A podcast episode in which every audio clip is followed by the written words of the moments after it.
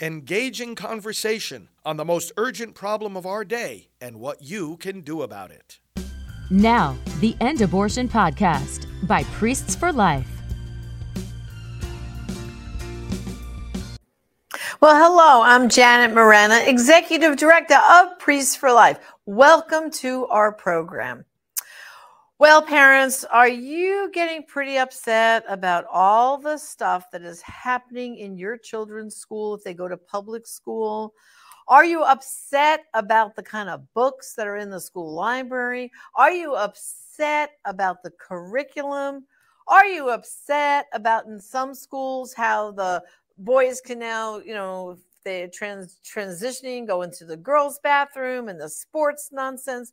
If you're really getting upset about these things, well, today this conversation is for you because we're going to teach you a few things about what you can do to push back, to fight back, and to bring change to your school. Joining me today is a dear friend of mine. Her name is Karen England, and she's president of the Capital Resource Institute. So, Karen, welcome to the program.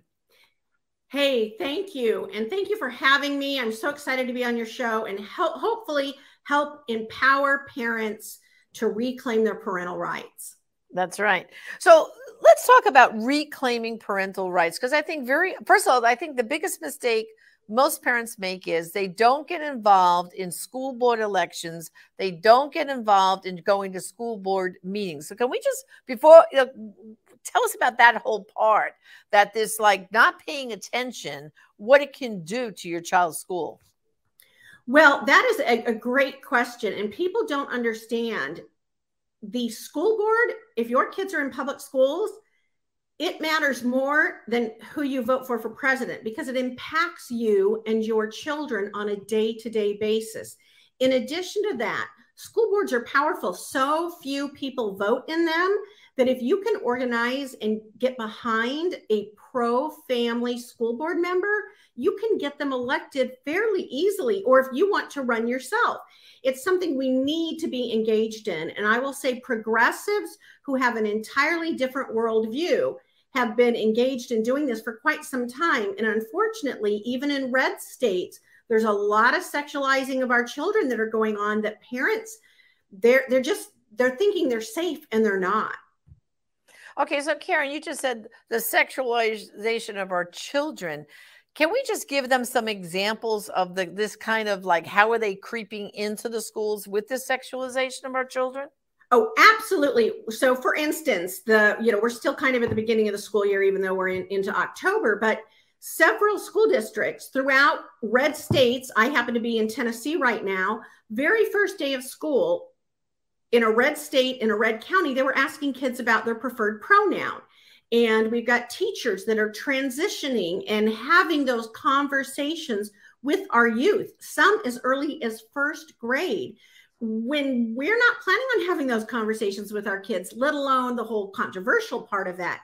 In addition to that, the, the topics of the sexual sexualizing in our books and in our curriculum and I, I will say libraries is outrageous. You know, we just did an expose on the week long banned book week that the American Library Association promotes. And I can't tell you how many school districts across this nation supported and promoted the reading of banned books.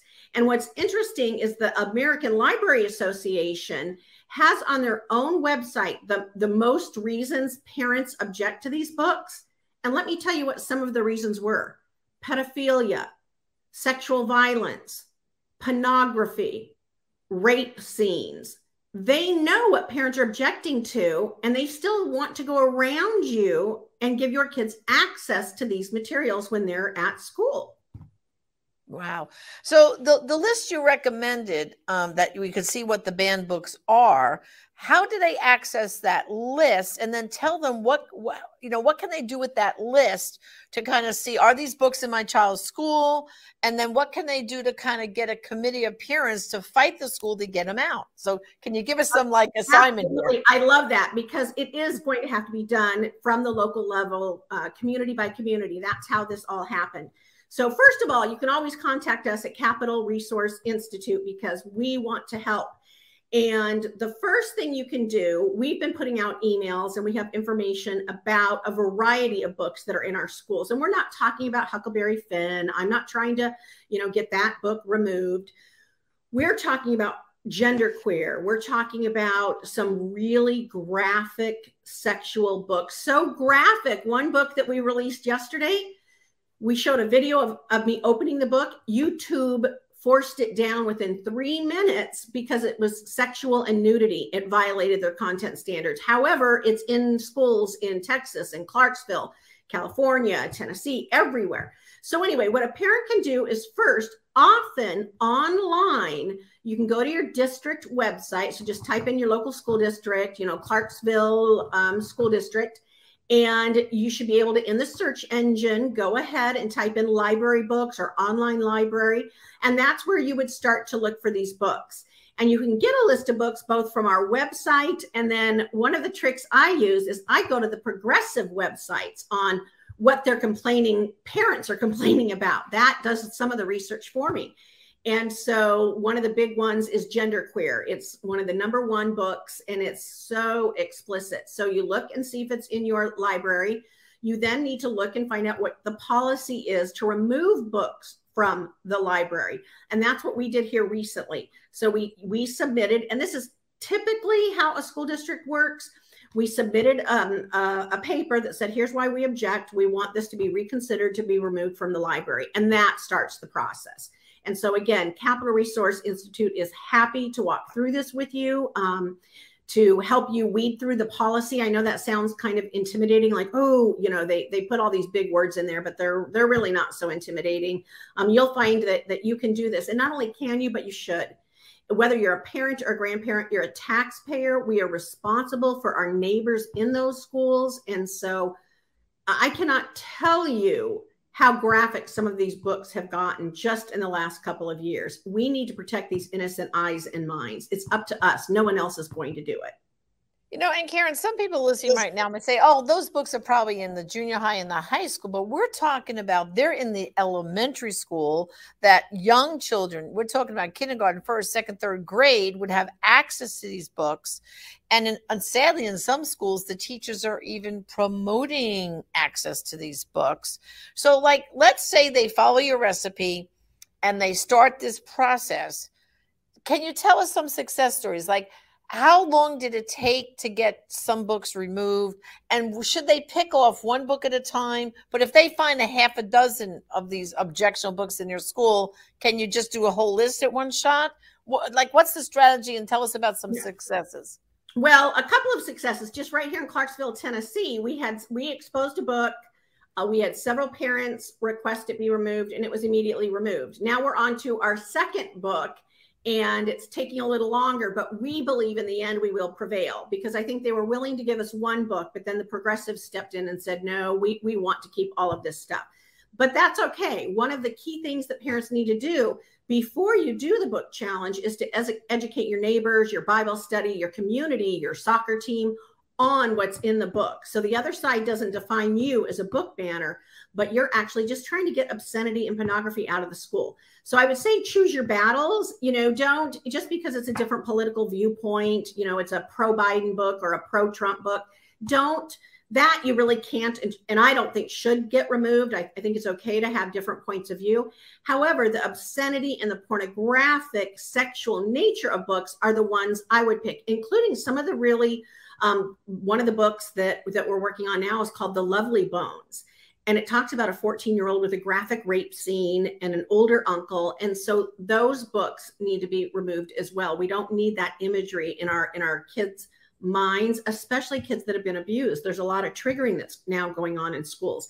So I would recommend I would recommend start with one book to get a feel for what the response is going to be, and then you can regroup and, and do a strategy. If you've got a friendly school board, then yes, I would document everything. So for instance, the the challenge I did recently.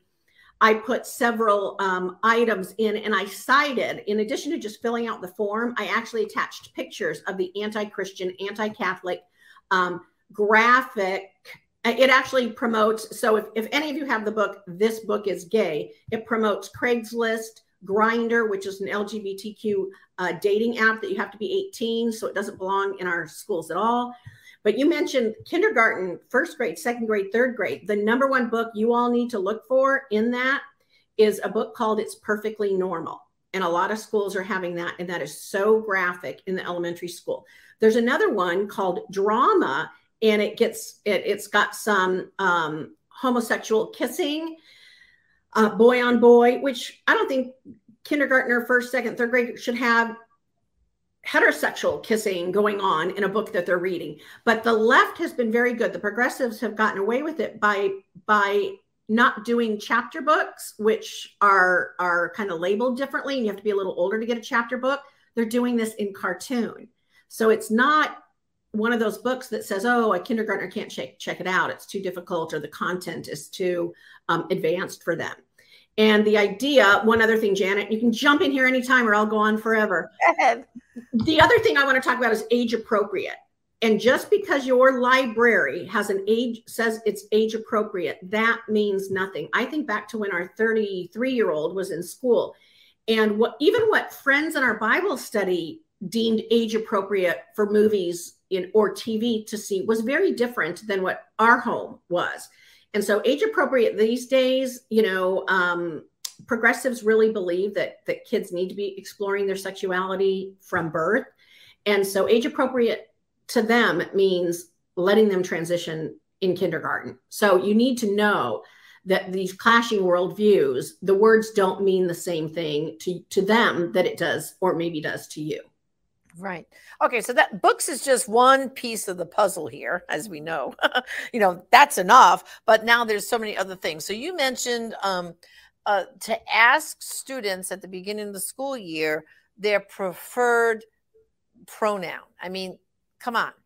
I mean, what could parents do if your kid comes home from school and says, Mommy, you know, at school today, um, the, the teacher said we could choose our pronoun and, and she named all these options. Why did they why why did they do that?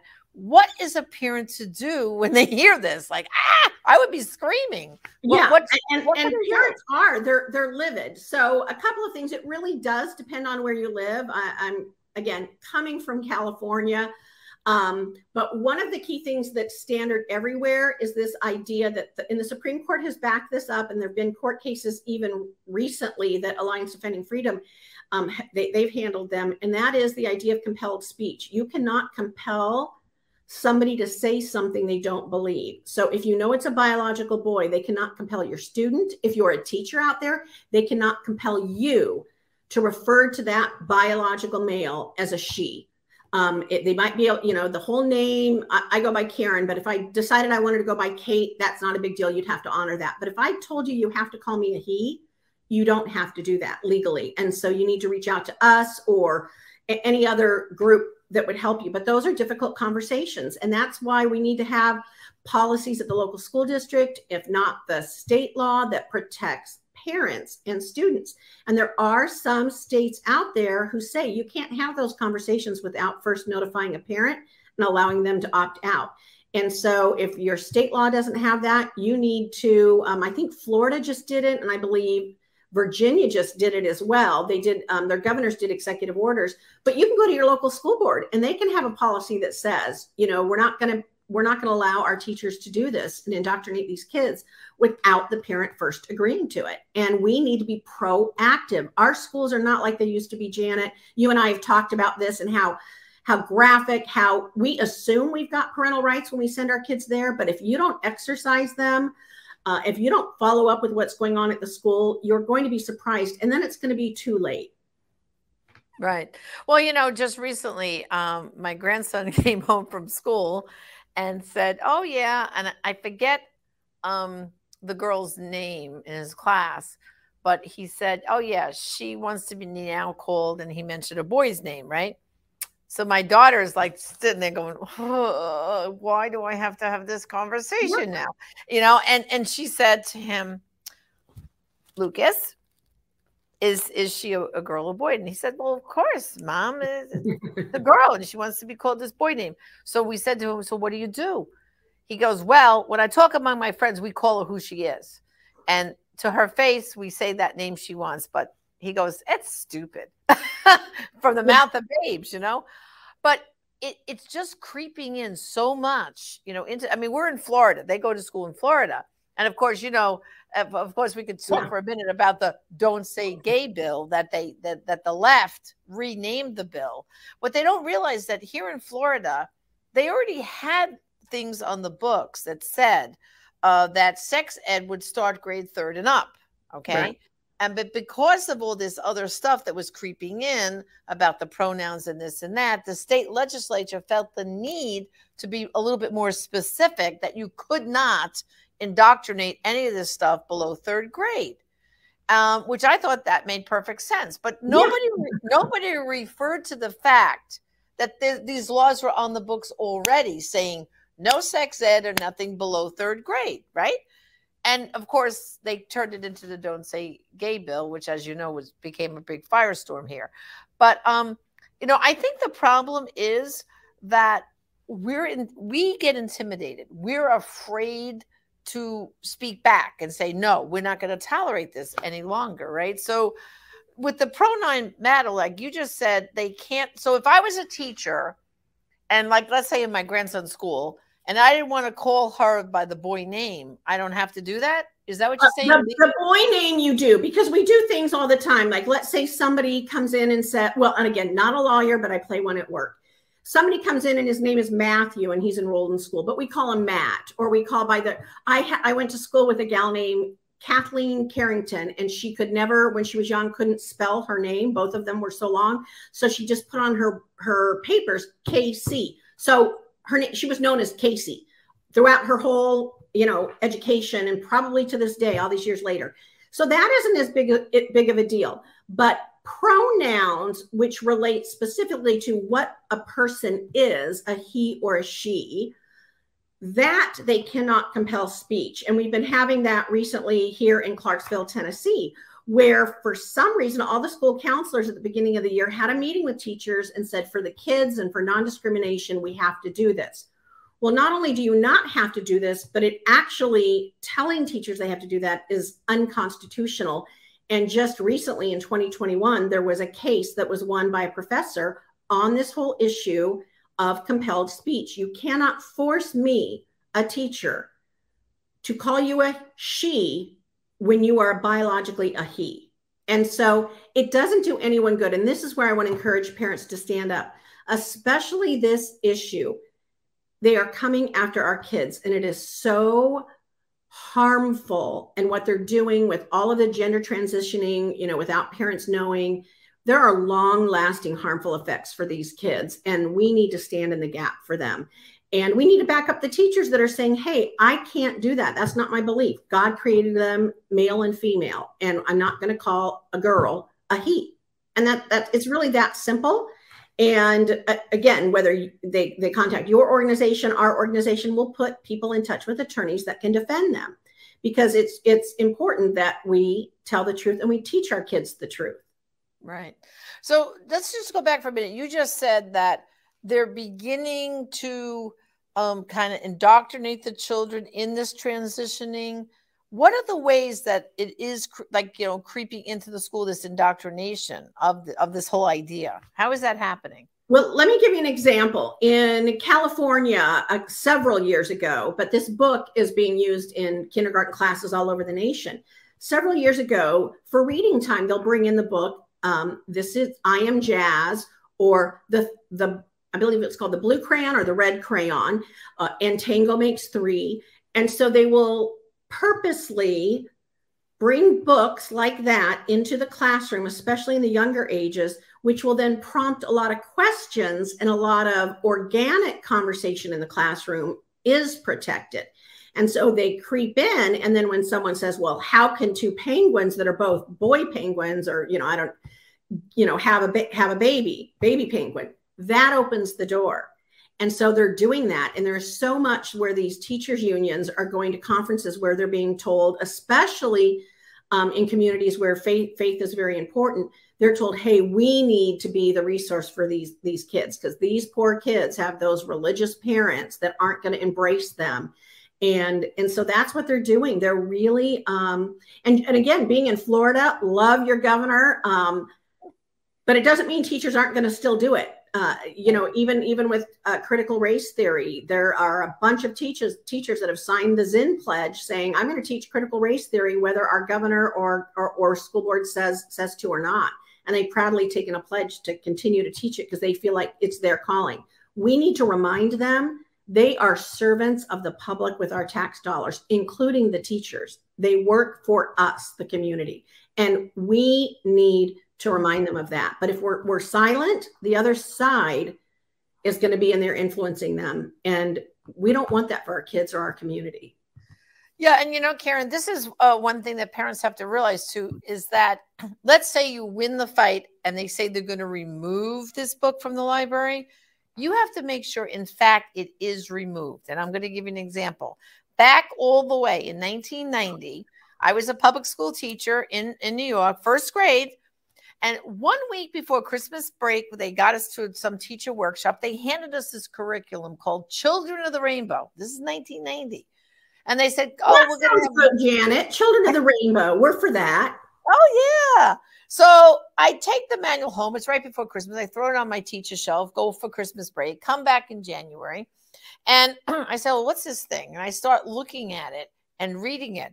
And all of a sudden I go, Oh my gosh, I can't have these books in my library. I'm not getting these books. Heather has two mommies and all this stuff.